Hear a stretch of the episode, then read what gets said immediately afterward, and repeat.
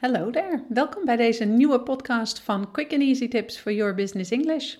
Zoals je al hebt kunnen zien aan de titel, wordt er in deze podcast afgerekend met nerveusheid voor Engelse presentaties. Je hoort tips en tricks om nerveusheid te minimaliseren.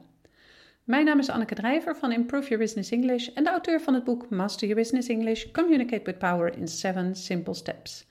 Ik help ondernemers en doelgerichte professionals van hun middelbare school Engels af, zodat ze ook internationaal met impact en vol zelfvertrouwen in het Engels kunnen communiceren.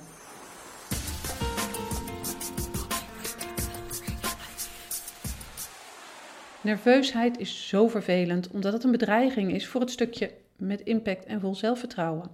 En we kunnen ook maar beter gelijk eerlijk zijn. We hoeven niet te doen alsof nerveusheid bij de Engelse taal niet bestaat. Alsof dat iets is waarmee we al gedeeld hebben. Of je nu regelmatig presentaties geeft of niet, je blijft het doen in een taal die niet je moedertaal is. En dat maakt het toch ingewikkelder dan een Nederlandse presentatie.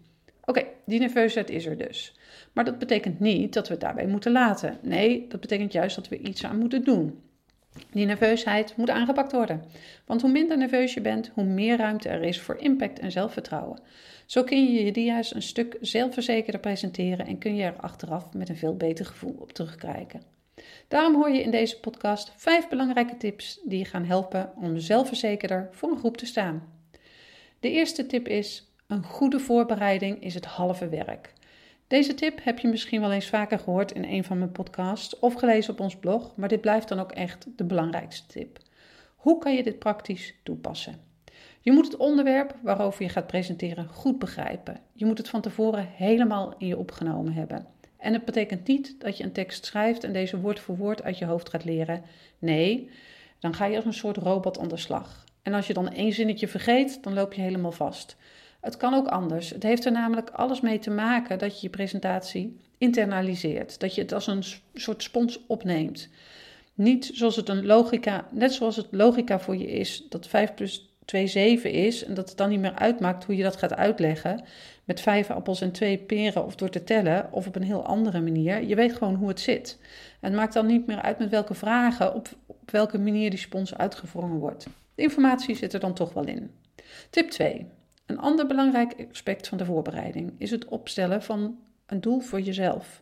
Deze doelen omschrijven wat je wilt bereiken met de presentatie.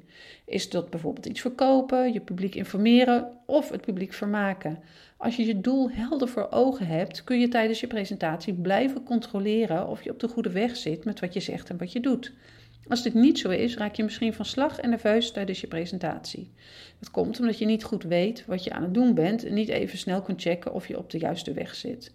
Een tip hierbij is: hoe concreter je doelen zijn, hoe beter je tijdens je presentatie kunt meten of je eraan voldoet.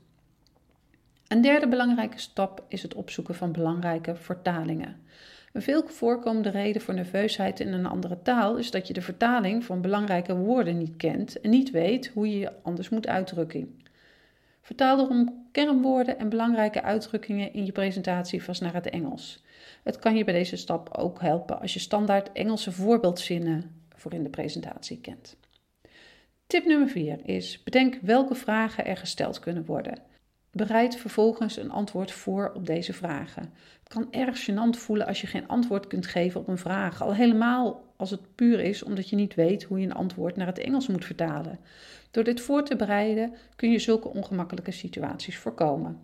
En misschien komen de verwachte vragen niet, of misschien komen er juist onverwachte vragen. Maar in dat geval weet je in ieder geval dat je er zelf van tevoren alles aan hebt gedaan wat je had kunnen doen en dat dit puur pech is. En onverwachte vragen betekenen niet per definitie dat het misgaat. De vijfde en laatste tip. Wees je bewust van hoe je overkomt. Hoe? Film jezelf eens tijdens een oefenpresentatie of kijk, als deze bestaan, opnames van een eerdere presentatie terug. Door jezelf te zien presenteren, leer je je eigen lichaamstaal kennen. Je komt er dan achter wat je onbewust laat zien aan het publiek tijdens je presentatie. Misschien sta je met een gesloten houding voor de groep, met je armen over elkaar. Misschien zit je constant aan je jasje of kan je het niet laten om overdreven veel handgebaren te maken. Die lichaamstaal is een manier waarop je nerveusheid zich kan uiten. En wat echt zo is, you can fake it till you make it. Als je een zelfverzekerde lichaamshouding aanneemt, is dit een soort automatisch seintje naar je hersenen dat je zelfverzekerd bent. Met een beetje bluffen en zelfverzekerde houding kom je veel verder dan je denkt. Het kan dus nooit kwaad om daar actief aan te werken. Een paar tips voor je houding tijdens de presentatie. Wat je met je handen doet, kan heel veel doen. Handgebaren helpen je om je publiek betrokken te houden bij je presentatie. Probeer daarnaast het publiek aan te kijken. Als je over het publiek heen kijkt, of als je telkens naar je dia's kijkt, kan dat erg afstandelijk overkomen. Het publiek aankijken helpt om vertrouwen op te bouwen en daarmee een connectie te creëren met het publiek. Zo zal het publiek beter naar je luisteren. Wees je verder bewust van je taalgebruik. Gebruik niet te veel moeilijke woorden en probeer niet al te veel in herhaling te vallen. Ik hoop dat deze vijf tips je helpen om je nerveusheid te verminderen. Bereid je allereerst goed voor, dat wil zeggen verdiep je in het onderwerp, stel doelen op voor de presentatie en vertaal kernwoorden vast naar het Engels. Bedenk daarnaast ook welke vragen je kunt verwachten en bereid Engelse antwoorden op die vragen voor. Wees je tot slot bewust van je lichaamshouding, je manier van praten en het oogcontact. Als je op zoek bent naar meer manieren om je Engels te verbeteren, bezoek dan onze website www.improveyourbusinessenglish.nl. Vergeet je daarnaast niet te abonneren voor meer handige weetjes over zakelijk Engels. See you next time met quick and easy tips for your business English.